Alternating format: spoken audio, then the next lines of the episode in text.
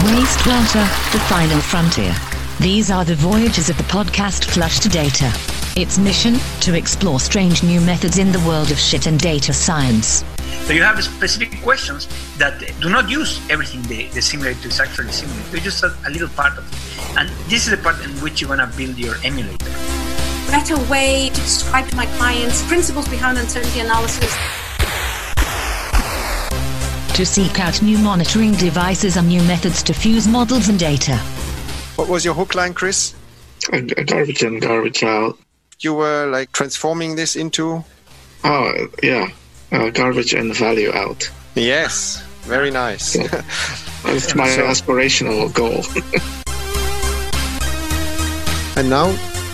And now we just basically put it simple. We took uh, top-notch high-resolution mass spectrometers in a trailer and pumped the water from the source directly through the trailer. And in the trailer, every 20 minutes, a sample is measured.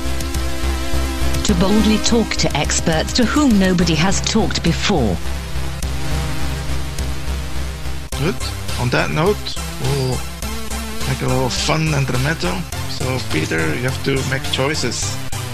Sure. Fasten your, fasten your, That's what, your my, that's what everybody Yeah. says around me. You have to make choices. Yeah, your uh, lives depend on this. Frequentist or Bayesian? Oof. These are tough questions. Can I say both?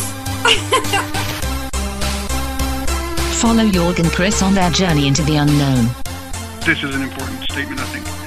I think in often cases people don't realize how difficult it is to get data, and it's not appreciated a lot if you write papers and do a lot of effort, that the work is killed because some data is not complete. I think that's not fair.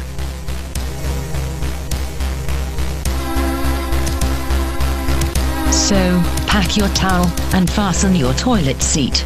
Tune in today for your favorite episode from the Flush to Data Wastewater podcast.